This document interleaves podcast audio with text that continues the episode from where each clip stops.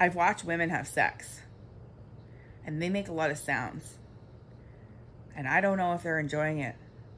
And I'm hoping for the best. And I think it's damn scary when you don't know if that's a good sound or a bad sound. You don't know to keep going. You don't know to go harder. And I have to say that as a, as somebody who makes sounds in sex, I have to be more clear that it's good sounds. I have to be like, it feels good, keep going as I'm screaming, kind of thing. And I think that as somebody who literally watches sex all the time, it is something I think is lacking is communication about whether you want to feel more of that or less of that, because that sound alone is just sound of something.